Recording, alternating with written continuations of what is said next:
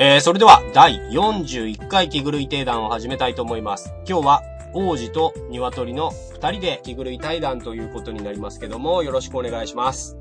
どうもよろしくお願いいたします。えっ、ー、と、今日はまあ時期も時期なので、えー、夏休みについての話をしていきたいと思います。まあ夏休みということで、王子も多分もう明日？明後日？から？多分夏休みかなと、まあ思うんだけど、まあこの夏休みについて30代どういうふうにこう夏休みを送っているのか、それから夏休みはどうあるべきなのかみたいな話をして、最終的には30代の遊びって何なの？みたいなところの話ができればなというふうに思っています。そんなわけで今回のテーマは30代男子たちの夏休みトークです。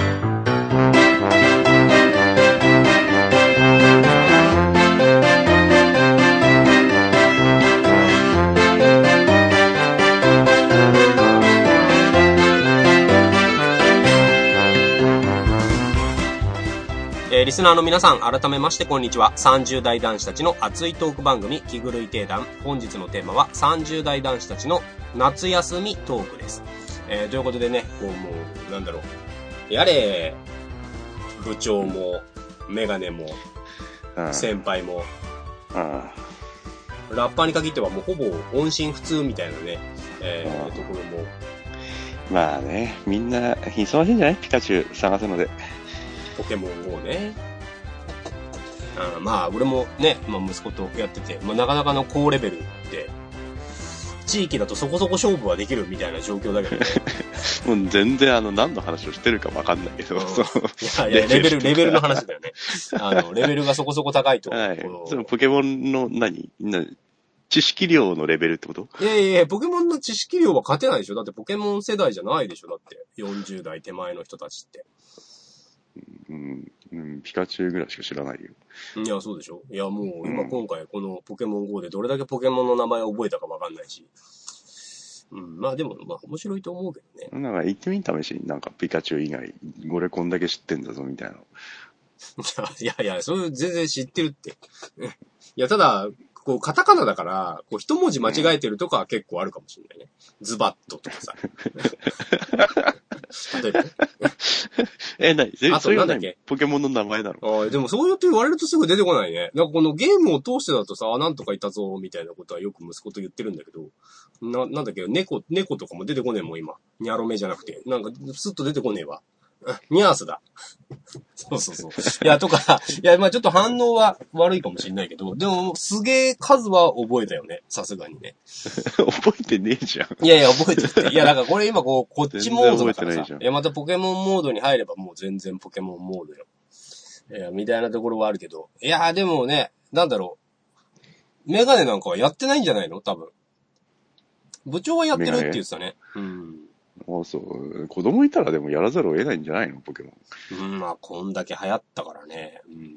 まあ、ちょっとその辺わかんないけど。いや、でも夏休みにさ。ポケモン、ポケモン派と妖怪ウォッチ派でなんか、あんのかね？分かれたりするのかね、やっぱり。いや、妖怪ウォッチももう、でも、あんまり人気はね。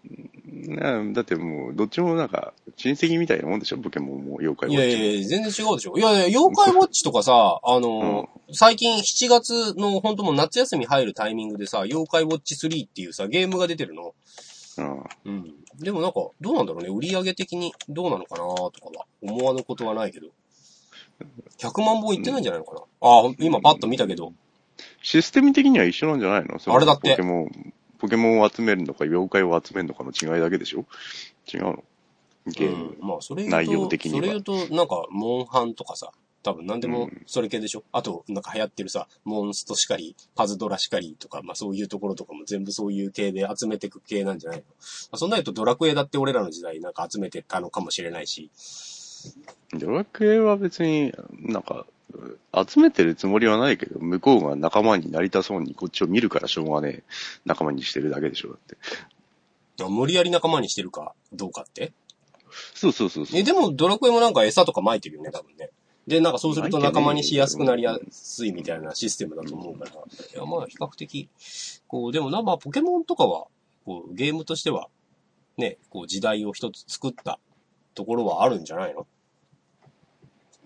うん。うん。まあ、だから多分日本より海外の方がすごい人気だよね、ポケモンはね。いや、まあ、ポケモン GO というよりも、ポケモンそのものがさ、うんか俺らはちょっと時代違うからやってないけど、まあ、俺はやったけど、あの、いとこがすごいゲーム詳しかったから、これはじやっとくべきだっていうことを18ぐらいの時に言われて、その年代をこの間振り返ってみたら、あの、18 18の時にゲームボーイって、いやゲームボーイなかなかだよね。2台なかなかだよね。繋いで、18通信ケーブルで繋いで、いや、これはちゃんと押さえといた方がいいって言われて。いや、でもまあまあ、その経験はね、いや、今になってみると、そりゃ。そう、だから常にちゃんとゲームの新しい18ところが歳だよ。もう周りの連中みんなプレステやってた時代ですよ。うん。18なんて。いや、まあそうだけど、いや、でも、そこでそう、ほら、やってるかやってないかで。ね、やっぱり。いや、でもまあ一つ、こうさ、なんていうの？育てて戦うみたいなさ、友達と戦うみたいな。本当うちらの小学校時代からとかだと、憧れのゲーム形態はやっぱポケモンでようやく叶ってるわけで。そうなの？憧れなの？あれ。よくわからない。いや、でも育てたら育てた話じゃん。でもなんかそれがちゃんと戦えるっていう話でさ。なんかそこにはやっぱちゃんと新しさもあっただろうし。うん。うん。で、なんかさ、もうメインの物語よりもそっちの方が楽しいっていうさ、なんかそういう方向に変わっていくっていう、なんかそ育てるためのメインのゲームみたいなさ、なんかそういうシステム自体がね、うん、でもなんかあの、今日のトークテーマ、あの、全然ゲームじゃないから、夏休みあなんだっけ？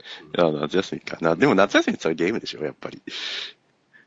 うん。なんかね、まあその辺はさ、すげえ、今回こうね、話すのに今日何話そうかなっていうのを考えてたんだけど、なんかさ、やっぱ、いや、まあ、あさってからとか、しあさってぐらいからお盆なわけでしょ？でうん、今年は、明日から連休の人が多いのかな？いや、でねまずさ、その連休に、なんかこう、しなきゃいけないみたいな発想って、いや、多分、王子は考えたことないかもしれないけど、こう世のファミリーとかは結構こう気にしてるんじゃないの？多分。だからまあ連休だ。まあゴールデンウィークでもいいんだけど、それは。ゴールデンウィークだ。うん夏休みのお盆だ。お正月だ。こうなんかしなければならないっていうさ。遊ばなければいけない。どっか行かなければならないみたいな。で、多分さ、それすげえ鬱陶しいんだろうな、みたいなことを、まあちょっと最初にね、うーちょっと軽く触れておきたいなと思ったんだけど。でもまあ王子にはその感覚はないよね、多分ね。うんまあ、正体持ってないからね。ないんじゃない？そういう感覚は。うんだって要は、家族サービスってことでしょ？うん。でもなんかさ、その時点でなんかさ、ちょっと違うような気もして、こうなんかしなきゃいけないから遊ぶのっていうさ、こうなんか圧力に屈して遊ぶのか、なんか圧力がゆえに遊ぶのかさ、なんかそういう構造っていうところがなんかこう遊びとして俺は、なんかね、えちょっとどうなのっていうところはすげえ思うけどね。でもさ、あの実際にやっぱすげえ混んでるわけで、どこ行っても。うん、まあ、混むよね、みんな。うん休み重なっちゃってるから。うん。でこれなんとかなんないのかね？うんまあ、なんとかなるようにはしてんじゃない？今。いや、してるけど、分だってもうしてるって言ってさ、もうず分散して。ずっと変わんないじゃん。あー まあでもしょうがないでしょ。多分。その、他の、なんか、うん、何？仕事上の絡み合いとかもあってさ、他が休んでるからこっちも休めるみたいな部分もあってさ。あー。いや、まあね、確かにさ、分散しちゃうとさ、例えば、王子と俺とはさ、こう、毎年夏休みは恒例のどっかに行くっていうのがあるわけで、まあそれ無理になるよね、おそらくね。まあ分散しても、まあ俺は対応はできるけど、まあもう一人が多分対応できなくなるよね、分散しちゃうとね。うん。うん。まあちなみに、部長は何か知らないけど、あの、メガネは、ベトナムのうんどっかに行ったって、LINE でも、えー Facebook ベトナム？うん、ベトナムのね、リゾート地みたいな、なんか海の綺麗な、なんかもうほんとグアムみたいな写真が。あ本当に。うん。えーで、それをちゃんと8月の、いやいやいや、8月の前半かな？に行ってたから、まあ一応分散の一つはちゃんと享受してるわけだよね、きっとね。どんぐらい行ってたの？いや、でもそんな行ってはないんじゃないの？知らないけど。一人で？長かないと思う。いやいやいや、家族でしょ、当然。へえ。うん。まあ、とかはなんか、な、なんとなく知ったけどさ。だからまあ、それちゃんと分散できてるならいいと思うけど、いや、ほんとこれ分散できないとなんだろうね、この混み具合みたいなのがさ。いや、で、俺は俺でさ、まあ、それも、まあ、分散の一つなのか、まあ、俺はちょっと特殊かもしんないけどさ、えー、先週か、先週の平日に、ね、ユニバーサルスタジオに行ってるんだけど、いや、なんか混み方がもうほんと異常だもんね、やっぱね。いや、そりゃ、夏休みだもん、だって。うん。いや、なんなんだろうね。たちはいや、だからまあさ、うん。いや、でも、それ、いや、ほんと、いや、やだなって思ったし、いや、なんかそんな一斉に、いや、まあ、俺もそこに行ってるからなんとも言えないけど、いや、でもなんかもうちょっとこう、日本の、この遊びというか、レジャーのあり方みたいなのは、いや、考えなきゃいけないよなっていうところは、すげえ思うよね。ま 難しいんじゃない？でも。うん。いや、なんかさ、だから別にお盆とかってもっと休息でいいと思うんだけど、いや、単純にね。いや、休息を、いや、でも長期連休でしかやれないことをみんなやろうとしてるわけでしょ？いやそんなやりたいのかね。それこそ、海外行ったり、そんなやりたいかね。うん。ユニバーサルスタジオ行くのもまあ半分海外行けるもんじゃん。いやいや、でも、そんなやりたいかね。その、なんかうん、やりたい、やりたいのかねそんな。やりたくてやってる人ってそんないるのかな？だからユニバーサルスタジオに本当に心から行きたくて、行ったら行ったでもうめっちゃこう楽しむことができるみたいなさ。うん。で、まあ、すげえ混んでるわけじゃん。それはわからんけど、でもまあ、別にそんな世の中、い本当にやりたくてやってることなんか、うん、わからんからね、あるかどうか。いやーなんかさ、いやまあこれ、俺がいけないのかもしれないけどさ、いや例えばこうユニバーサルスタジオに行きました。な、な、うんなんだろうね。いやまあ子供は遊べんのかな？いや例えばこう、なんか、前も言ったかもしれないけどさ、すごいこう水鉄砲の打ち合いみたいなのを子供同士がやっててさ。で、そこに結構大人とかも濡れたとかではしゃいでたりとかして。なんかそのリアクションを俺は取ることができないわけよ。いやまあこれ別に何でもいいんだけど、いやまあ例えば、その、吉本新喜劇を見に行きました。で、会場笑ってるよね。会場というかう、ん客席笑うよね。そこで、あの、俺笑うのが苦手なんだよ。まあこれ多分何でもそうなんだけど、ライブとかはあんまり行かないからいいけど、ライブに行きました。で、まあなんか今だともうずっと立ってたりとかするライブがすごい多いんでしょ？えー、何、j ソ o ルブラザーズとかさ、そういう、なんだろう。あれ？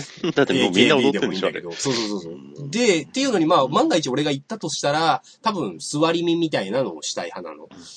うん。なんかさ、そこのさ、この、いやー、でも一応椅子はあるから座れんじゃない？全然。いや、だからそうだけど、でもさ、座ることを許させないみたいな雰囲気もあるかもしれないじゃん。いや、あの、この間もさ。全然許せるよ、全然それは。いや、ゴールデンウィークにね、うん J, J リーグの試合を見に行ったのよ。まあ、それ一人で見に行ったんだけど。マジで？一人でサッカーの試合なんか行ったの？いやいや、まあまあ、それもちょっと話すと長い話になるんだけど、あの、ね、王子の家にいて、近近くでもう歩いて20分の距離でサッカー今日やってると。で、まあこのまま行くと、このね、仲間と3人で、桃鉄をずっと2時間か3時間やる羽目になると。で、まあそれするんだったら、俺は20分で行ける J リーグのサッカーの試合を見に行くけど、お前らはどうだっていうことを聞いたけど、いや、行かないと。桃、断断固桃鉄をすると、えーいうことで、俺は一人でまあ J リーグを見に行ったんだけどさ、まあその時も思ったんだけど、この応援に本気に慣れてる人がすげえなって思ったわけよ。だからなんかその辺でさ、なんだろう。ああ、でもまあ、それはでもね、ちょっと羨ましい部分はあるんだよね。そんな夢中になれるって。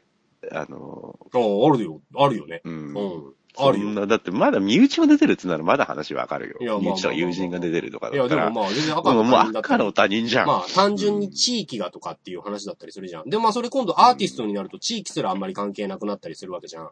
まあ、顔が好みとかそういう話でしょ？歌がいいとか。うんだからまあ踊りとかじゃない。うん。まあ、そういう話でしょいいとか、握手したいとかでしょ。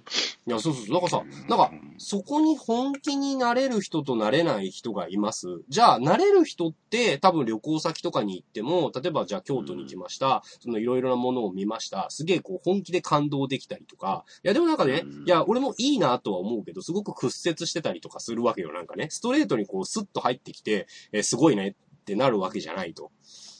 その差は何だろうねと。あまあ、使ってる金の金。いや、何金突っ込めば、金を突っ込めば、それう、んそういう風になれんの？なるんじゃないかな。だって、サッカーの試合見に行って、買った応援のためにユニフォームとか、いや、買ってないね。例えば。うん、そこだよ。そこで買わなきゃダメなんだよ。いやでもさ、買ってもなれないよね、俺は。いや別に、それ、いやだからね、いやいや極端な話だからそれで言うんだったら、いや俺は昔こう競馬がすごい好きだった。いや今は全然しなくなっちゃったけど、例えばまあね、すっごい金額使ったことだってあるわけよ、1レースとかに。で、その時には、ね、あの、こう、すごい、いや、させーとか叫んだりとかしたかもしんないけど、でもなんかまあ今こう考えてみると、今同じ状況でそれをやったところで、そうあんま興奮しないと思うんいやー、まあ、それはだからちょっと大人になったからね。もう金の使い方をちょっと考えなきゃいけない、競馬に関しては。いやいや、まあまあ、うん同じ額を使ったとしても、うんでもそんな、同じ額というか、なんだろう、も興う馬を買うぐらいの金額を多分張らないと多分本気になれないい。やでも馬が、馬を買って馬が勝ちました。いや、1億だ、2億だ、その馬が儲けましたってなっても、いや、なんか、おっしゃーって喜ぶかっていうとさ、そう全然違うよね。喜ばないと思うよ、俺は。マジで、うん。もうだって自分の子供みたいなもんじゃない？もし馬買っちゃったら。いや、でも、別に俺自分の子供がなんか、東大受かろうがとか、1億儲けてこようが、別におっしゃーとか喜ばないよね。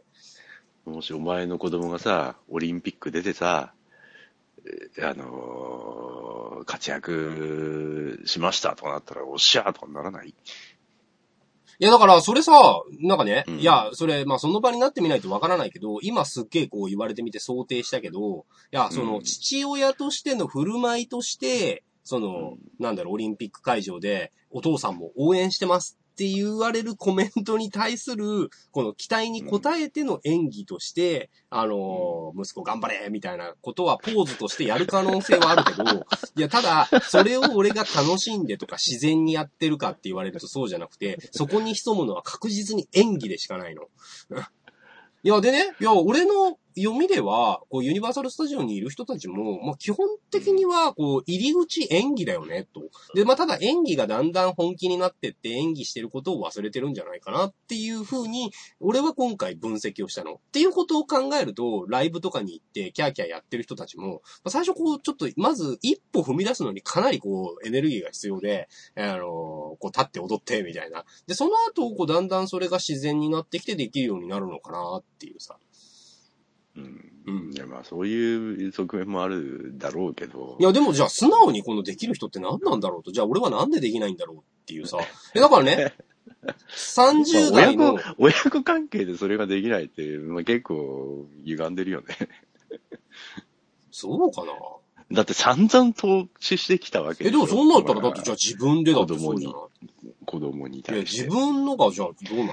自分にの投資いや、ってある自分、な、なんだろうね。自己犠牲的な部分があるじゃん。子供に関しては。自分の欲しいものも我慢して子供に与えるとかさ。いや、まあ、あるっていうけど。部分があるじゃん。そういうところで、ああ、育ててきてよかったな、みたいなことを感じるんじゃないの？いや、でもそれは感じたとしても、おっしゃーとかさ、頑張れーとかさ、うんあの、うんだからそれじゃないよね。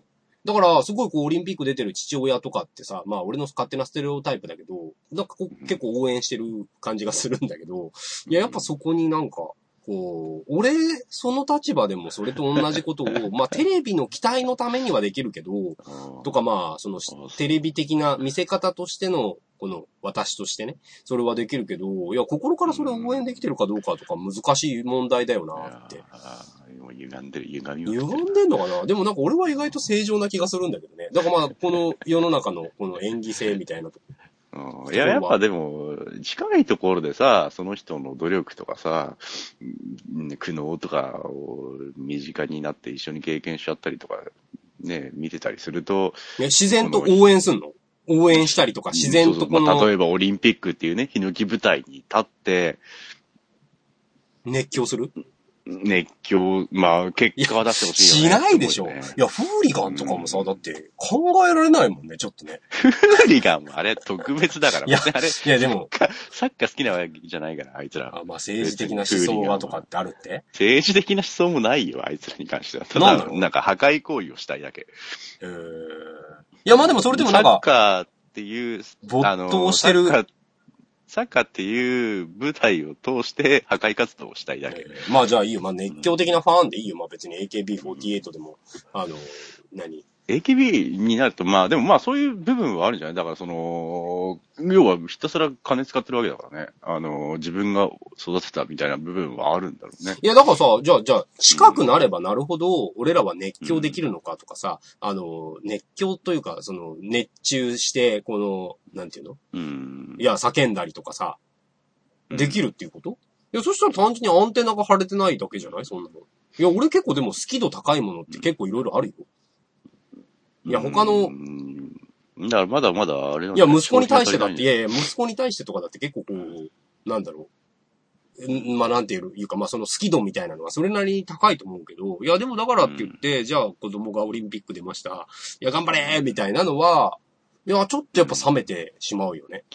子供が甲子園出ました。うん。応援行きますか？いや、応援は行ってもいいし、あと、だからカメラの前ではそのポーズは撮れるけど、いや、ただ、それ、ほんと心からこう、なんていうの？楽しめてるかっていうよりも、こうしなきゃっていう期待が分かっちゃって、それに対して答えるっていうさ。だからそれだよね、どっちかっていうと。いや、だから、ライブに行っても、いや、みんなそうやってるから、こうやらざるを得ないみたいなさ。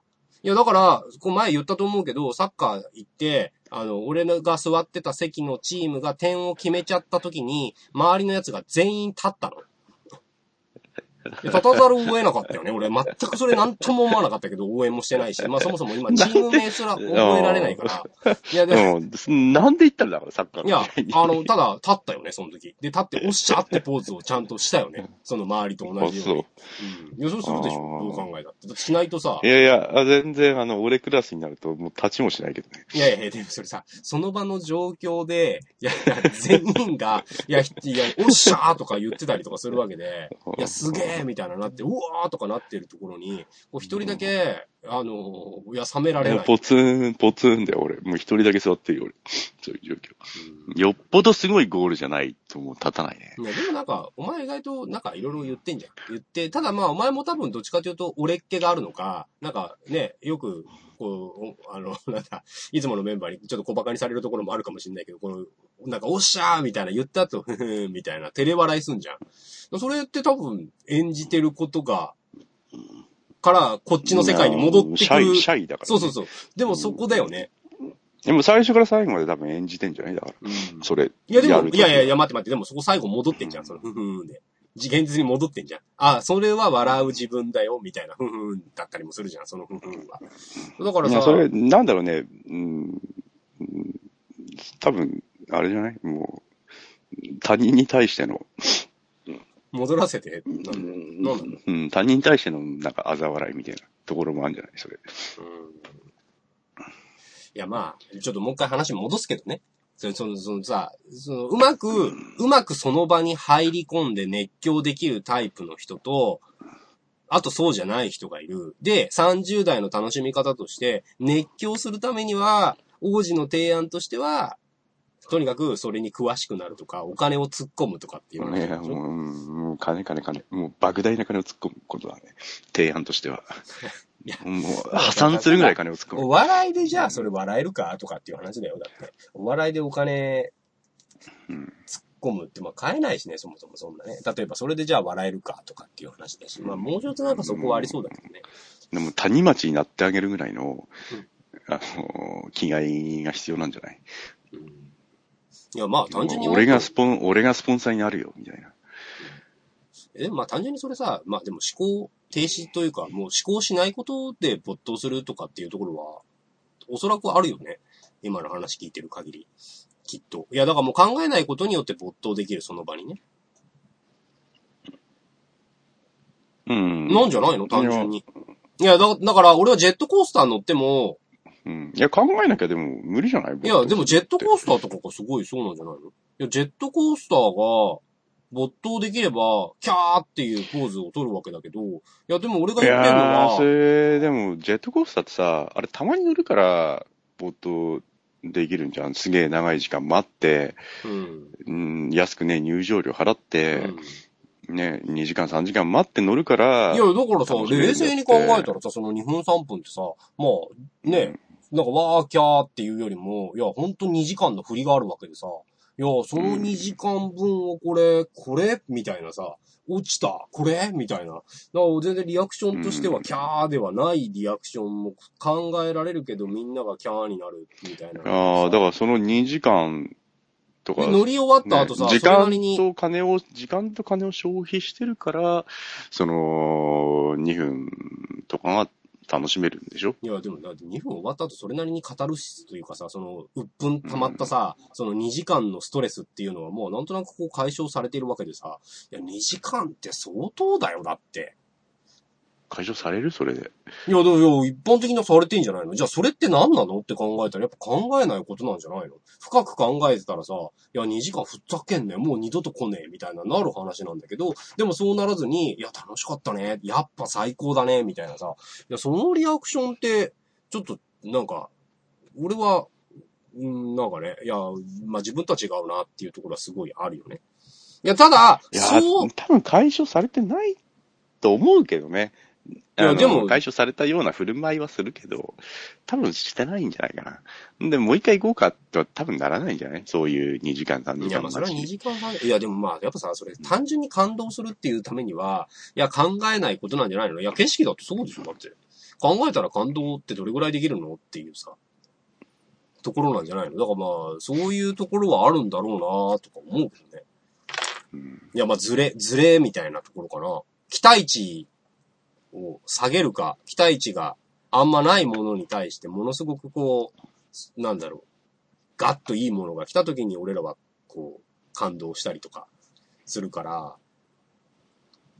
なんかそこのズレをうまく何も考えないことで作ってんのかな、とかって、思わぬことはないけどね。で、なんかこう、何も考えずにはいられないこの自分ってなると、こうなかなかこう、うまく感動するとか、わーとか、その場に没頭するとかが難しい。うんだから、じゃあまあそうなってくるとっていう話で、まあ昔これ旅行論とかで話したことある話だけど、やっぱこう知識をしっかり積んで、お金じゃなくね、知識をしっかり積んで、何かを見ると、まあその没頭はできないかもしれないけど、こう違う楽しさはあるよね、とかっていうところは、30代らしい楽しみ方の一つかな、とか思うけどね。だから、二手に分かれて、一つはもう単純にどこ行っても感動できるんだったらいろいろ新しい場にどんどん行くといいんじゃないっていう話で、まあそれが無理なんだったら、こう遊びとしては、こうやっぱちゃんと深めるみたいなことは大切だよね。だから旅行行くんだったらいろいろ調べていく。だうちら今回長野行って、あれでしょ？それこそ、いや、だからそういう努力をしろってことでしょ？うん、だからそういう風にしないと遊びって楽しめないんじゃないの？うん。うん。うん、でもそれは、だから、うんまあ、金使うのも一緒なんじゃないかって気もしないでもないけど。うん、まあだまあ一緒の側面はあるんじゃない？被る部分はあると思う。だからゴルフで言えばさ、うん例えば、もっと楽しむためにはスコアもっと良ければ楽しいに決まってるんだから、いや練習をもっとしろっていう話でしょ？でもなんかそこと、まあ、練習しなくてもいいんだよ。だから、なんか、それこそ新しい道具を、あた、何？最新の道具を次から次に買ったりとかさ。でも、全然、その、練習の代替にはなるんじゃないの？っていう気はするけどね。要は、投資、どれだけどう、その、趣味に対して投資でしてるかっていううん部分では。うん。いや、まあ、あの、発言としてはすごい面白いと思うし。いや、いや、ある一面はそりゃ、そうなんじゃない？いや、だってディズニーランドに行ってさ、楽しむって、まあ今8000円とかするんでしょ？ディズニーランド。7000いくらか？あの、いや、こんだけ払ってるんだから楽しまなきゃっていう圧力は絶対あると思うの。うんもったいないその、投資したテンション上げなきゃ、元みたいなさ。投資した分の元を取ろううんっ。て思う、いや、だからなんか、ねて価格適正とかもすごいバッチリなんだろうね。きっとまあユニバーサルスタジオも7400円とかなの、大人。うんうん。いや、楽しまなきゃ損だ、みたいなさ。ただ、そこがあんまりわからない子供とかってなるとさ、うんうん、暑いから帰ろう、みたいなさ。う。うんん。なんかそういう感じ。あ あ、だから、もう、素直なんじゃない？子供は、だから、面白いか面白くないに対しては、すげえシビアなんじゃない、うん。いや、だからそれ子供の間ではそれができてもさ、いや、ただまあ大人になるといろいろなこうバイアスが入っちゃって、こう単純に楽しむっていうことがまあ、だって、そんな、だって、単純なことじゃ、うん、ね、感動も感じないし、面白さも感じないし、大人になっちゃうと。うん。いや、だからそれをなんとかしようよっていうところが、まあ今日一番話したかったところだよね、夏休みを通して。うん、投資だよ、投資だから。うん。いや、まあだからいいじゃん。まあ、あの、いくつか答えは出たわけで、まあとにかく投資しようよっていう答えでしょ。うんこれで夏休みの話なの？いや、夏休みから遊びの話でさ、夏休みどう楽しむかとか。遊びの話なのこれ。あ、そう。え、なんでだって夏休みをどう楽しむかっていう話だよ、これ。あ夏休みは楽しまなくていいんだよ、そもそも。ああ、その発想もそれはいいと思う。いや、で、で、で、でそれをもっとじゃあ許容できる社会にしようよとか、じゃあそのためにどうするんだよね。それに行くんだよ。うん別に許容されなくてもいいじゃん、別に。いや、でも、もそうすると家族問題とかになるわけでさ。いや、それのためにだって実家帰ったりとかいろいろさ、あの、苦労する人はいっぱいいるわけでさ。まあ、奥さんの方だって、例えば旦那の実家帰るってなったら気使わなきゃいけねえとか、いろいろめんどくささが出てくるわけでさ。いや、そんなの一斉に全部、い だだこねりゃいいんじゃないの？もう行きたくないよ、僕、そんなとこ。つって。や、でもそれじゃやっぱさ、解決はしないからさ。いや、もうちょっとそういうのが緩むとさ、いや、イコール多分渋滞も緩和するからさ。まあ、とか言っても俺らだって、ね、お盆の時期に、ね、まあ、毎年旅行に行っているわけでさ。うん。まあ、うちらが行かなきゃ車一台でも渋滞しなくなるわけで。うん。うん。なんかまあ、そういうところも、こうな、まあ、夏休みで。もうちょっとだから、誰だよ、この旅行企いや、まあ、それはね、だいたい俺になっちゃうけどさ。うん、でもなんか、まあ、こう、もう4、5年続いてると高齢みたいなところも出てくるからね。だからなんかまあ、そういうところもひっくるめると、他の家族もこう、実家に帰る高齢を、なかなかこう、途切れさせられないというか。でもさ、もう少し、うちらもそれはもちろんひっくるめて、レジャーって何なのとか、どうあるべきかとかっていうことをう、んちゃんとこう、考えられれば、それこそ分散できたりとか、じゃあ今年は行くのやめようとかっていうことができたりとか、すると思うけどね。とかまあ、違う遊び方で、こう何？お盆は遊ばないけど、こう違う遊び方でこんな風に享受して、お盆の分、こうなんだろう、のをちゃんと遊び切るというかさ、なんかそういうことができないよね。いや、実家に帰るのの代わりになるものってなんかないというか。だ 実家に帰るってさ、レジャーじゃないからね、別に。いや、でもレジャーの一環として行ってる日本人は多いよね、多分。そうなのかな実家に帰るって、なんだろう、まあ、親孝行そう的な側面の方がでかいんじゃない？親に、ね、孫の顔を見せてあげたいとか。そうかね。なんか俺はすごいレジャーって考えてる人が多い。だって、だってご飯食べるだって日本人はレジャーだよ。いや、まあそれはアメリカ人もかもしれないけどさ。ファミレスがレジャーだよ。どうだろうね。だってファミレスがレジャー嫁さんの実家行くのにさ、うん旦那さんなんか靴以外何物でもなくない？うーん、どうなんだろうね。俺は今日行ってきたけどね。一人で。どうだった？レジャーだった？いやいや、俺は今日は、でもなんか、まあどうなんだろうね。うーん。いや、息子を連れてったんだけど、長男を。うん。そう、そう、まあ、そう、次男はまだいるんだけど、長男だけ連れてさ、長男は明日から、あれ、佐渡島に行くとかでさ、おおいいね。おじいちゃんと。一人で？いやいや、すごいもうなんか20人ぐらいで行くんだって。20人？うん。あ、なにツアーツアー的いやいやないやいやいや、なんか友達だって。おじいちゃんの。友達？義理おじいちゃんの。おじいちゃんのだから友達？俺の義理、義理父親の友達。20人うぐらい。ーん。へー。外国人もいいんだって。日本語喋れない。うわまあ今どこ行っても中国人ばっかだから。いやいやいやいやいやいやいやいやいやいや、まあ、中国人じゃないみたいだけど、うん、まあ、みたいななんかに、で、なんかいろいろキャンプしたりとか、すんだ、釣りしたりとかう、ん5日間かそう6日間。で、それ送んなきゃいけないっていうから、ういや、ん行。ってきたけどさ。ああ、それはまあでも、いいんじゃない？うん。いや、まあでも、すごく。いや、遊びのね、あり方は、いや、もうちょっとなんか考えられるといいよなと。ただまあその考えるために、こう、どうしていくかは難しい問題で、でもなんか、こう、こう、いや、じゃあ、俺らで言えばだから、まあ実家は変えられないかもしれないけど、じゃあ旅行の代わりに何ができるみたいなさ。なんかそういう方向には考えていかなきゃいけないよねっていう。あとまあ、日頃どういう風に遊びを作っていくかとかさ。いや、もう仕事して帰ってきて寝て終わり、みたいなさ。まあ、それだと確かに日曜は遊ばなきゃ、みたいな感じになるよね。うんう。ん。だからやっぱ職とか仕事も当然レジャーとは関わってくるから、仕事の仕方みたいなところも考えないと、レジャーそのものは変わらないよね。まあ、いかに非日常を味わえるかっていう感じだろうからね。でもなんかそれ以外にもレジャーっていっぱいあるじゃん、きっと。非日常じゃなくても。なんか、だからそこをもうちょいさ、なんか、うまく、例えば、例えば。え？例えば？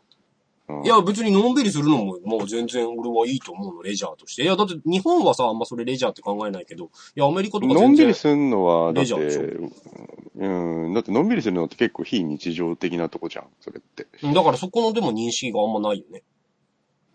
だからもうちょいそういうところもひっくるめて、いや、全然いいじゃんっていうさ。で、そこの楽しさとかさ、なんかそれをもっと推奨できたりするのもいいと思うし、あとはやっぱこう仕事感を変えないとレジャーも変わらない。えーまあ結構みんなやってると思うよ。ただ、多分ね、あの、建前上、休みの日何やってます？って言って、うちでゴロゴロしてますっていうのが、恥ずかしいんじゃないの？言いづらいというか、うん。そういう部分はあるんじゃない？結構みんな、なんだかんだゴロゴロしてんじゃねえのかなっていう気はするけどね。うん。いや、じゃ、だったらさ、なんかもうちょっとそこにさ、なんかちゃんと、こう、思想を持つというか、哲学を持つというかさ、があってもいいよね。で、なんかもうちゃんとそれがレジャーとして市民権を得た方がいいんじゃない？だったら。だからそれをレジャーっていうかどうかは微妙だけど。いや、でもそれ日本的感覚だよ、多分。いや、全然アメリカとかだとそれはレジャーの一つだったりとかするわけでさ。うちから一歩も出ないことが、うん。いや、別にいいと思うよ。レジャーなのかな？まあ、非日常ではあるだろうけど、それをレジャーと言っていいのかどうかは、わからんね。いや、でもなんかまあ、非日常とかって作ろうと思えばさ、なんか全然別に、こう気軽に作れたりはするわけでさ、え、だ気軽に作れたら多分それって非日常じゃなくなっちゃうんだいや、でもなんか多分そういうのは。は上手い人はやっぱいるからね。そういうのを非日常をうまく作るのが上手い人とかさ。うん。いや、それこそあれとかそうじゃん。だって、なんだっけ？あの、あれ王子が言ってたんだよね。その、中澤新一とかのさ、アースダイバーみたいな、なんかそういう発想とかってさ、だって、うんえーいつも縄文時代の東京の地図を持ち歩きながら東京を歩いたりとかするわけでしょ、いや、もうそれの時点で完全に非日常だよね、そんなのね。うんまあまあ、そうだね。うん。なんかみたいなのさ、上手い人はさ、すごいこうちゃんと考えて、そういうことをやったりとかするわけでしょ？多分、多分、長澤慎一本人にとっては日常なんだろうね、でもね。そういうのがね。いや、まあそれずっとやってたらそうなるかもしんないけど。でもそんなの別にアイディアは尽きないじゃん、別に。いや、なんかう、ん。いや、なんでもいいじゃん、別に。じゃあ、なんかポケットに入るさ、昆虫図鑑を買ってさ、昆虫図鑑をこう、開きながら、河原沿いを歩いてみたら、まあこういろいろこう、うん今まで全部コオロギに見えてたのが、実はこれ違うんじゃんとかっていうことが出てきたりとかするわけでさうん。実は新しいポケモンだったりするかもしれないしな。うんいや、まあ、ももちろんでもポケモンもそうだと思うの。まあ、なんでもない日常をさ、拡張現実でさ、まあ、違う角度で見れるわけで、スマホを通して世界を見るわけで、まあ、あれも非現実的なわけで、なんかちょっとしたこう、旅の感覚とかとは被る部分はあるから、だそこと、なんかでも確実に格下に見られるじゃん、ポケモンとか言われるとさ。うんいや、でもなんかその感覚って多分違うよ、ね。そうなの？いや、格下に見てるだろう、もう確実に。いやレベル高い、いやいやレベル高いのに。違うよ。だって夏休み何したとかってさ、言われてさ、いや、うん例えば学校のさ、息子がさ、あの、うんどこ行ったみんなとかってさ、授業で始業式の日にさ、あの、いや、いろいろ言ってて、いや、やれ沖縄だとかさ、やれ大阪だとかいろいろ言ってて、いや、息子だけ、いや、ポケモンって言ったら、こう、ちょっとなんかクラスが、え？っていうさ、感じにはなるでしょ、そりゃ。だそれって、またちょっと違うと思うんそれだ、だよね。ポケモンのレベルによるんじゃないかな。ねえ、いやいやいやいやいやいやいや、ガチでポケモンをやってたとしても、うん。いやでもガチでレベルやって、ポケモン100 レベル100とかにしたとかだったら、いやそれでもうおーってなるんじゃない？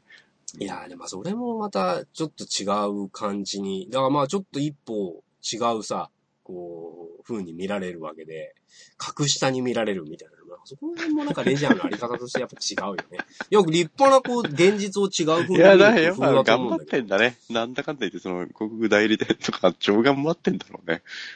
え、どういうこと？え？いやいや、レジャーを楽しもうって、これこそレジャーだみたいなのが、やっぱ、ああ。頑張ってんだよ。あ、だからそれがポケモンが勝てないってことでしょ？それに。うん。うん。そう、そう、そう、そういうことだよね。そうだ、京都に行こうに勝てないわけでしょだから要は。勝てない、勝てない。ううんん。ってことだよね。だから、もちろん、そっちの方面、でもまあ変わるんじゃない？もっと？もっと。うん。いや、だからさ、そういうアイディアとかって、なんか、無数に30代とかってきっと出せるしさ、まだ新しいことに対して抵抗がそこまでない世代だと思うから、なんかちょっとした工夫みたいなのがもう積み重ねていけるとさ、なんか、あ、それおもろそうみたいなのはありそうだよね。だからね。いや、だまあ、まあ、ポケモンでもいいし、そのさっきの昆虫辞典でも植物辞典でもいいんだけどさ。いや、で、まあもちろん、アースダイバーでこう、昔の地図でも、まあ、図書館行きゃあんじゃん。こう、あの、縄文時代はないけど、江戸の地図とかだったら多分あるからさ。アプリでも多分今あるんだよ。まあ全然そういうのとかでも、まあ違った風景には見えるよね。だそれも非日常だから、まあじゃあそこと旅行とので、まあ確かに広告代理店が頑張って今は旅行がかかっちゃってる現状がある。いやだから、結局こういうお盆とかの夏休みみたいになると、ガッとみんながそっち方面に向くっていうさ。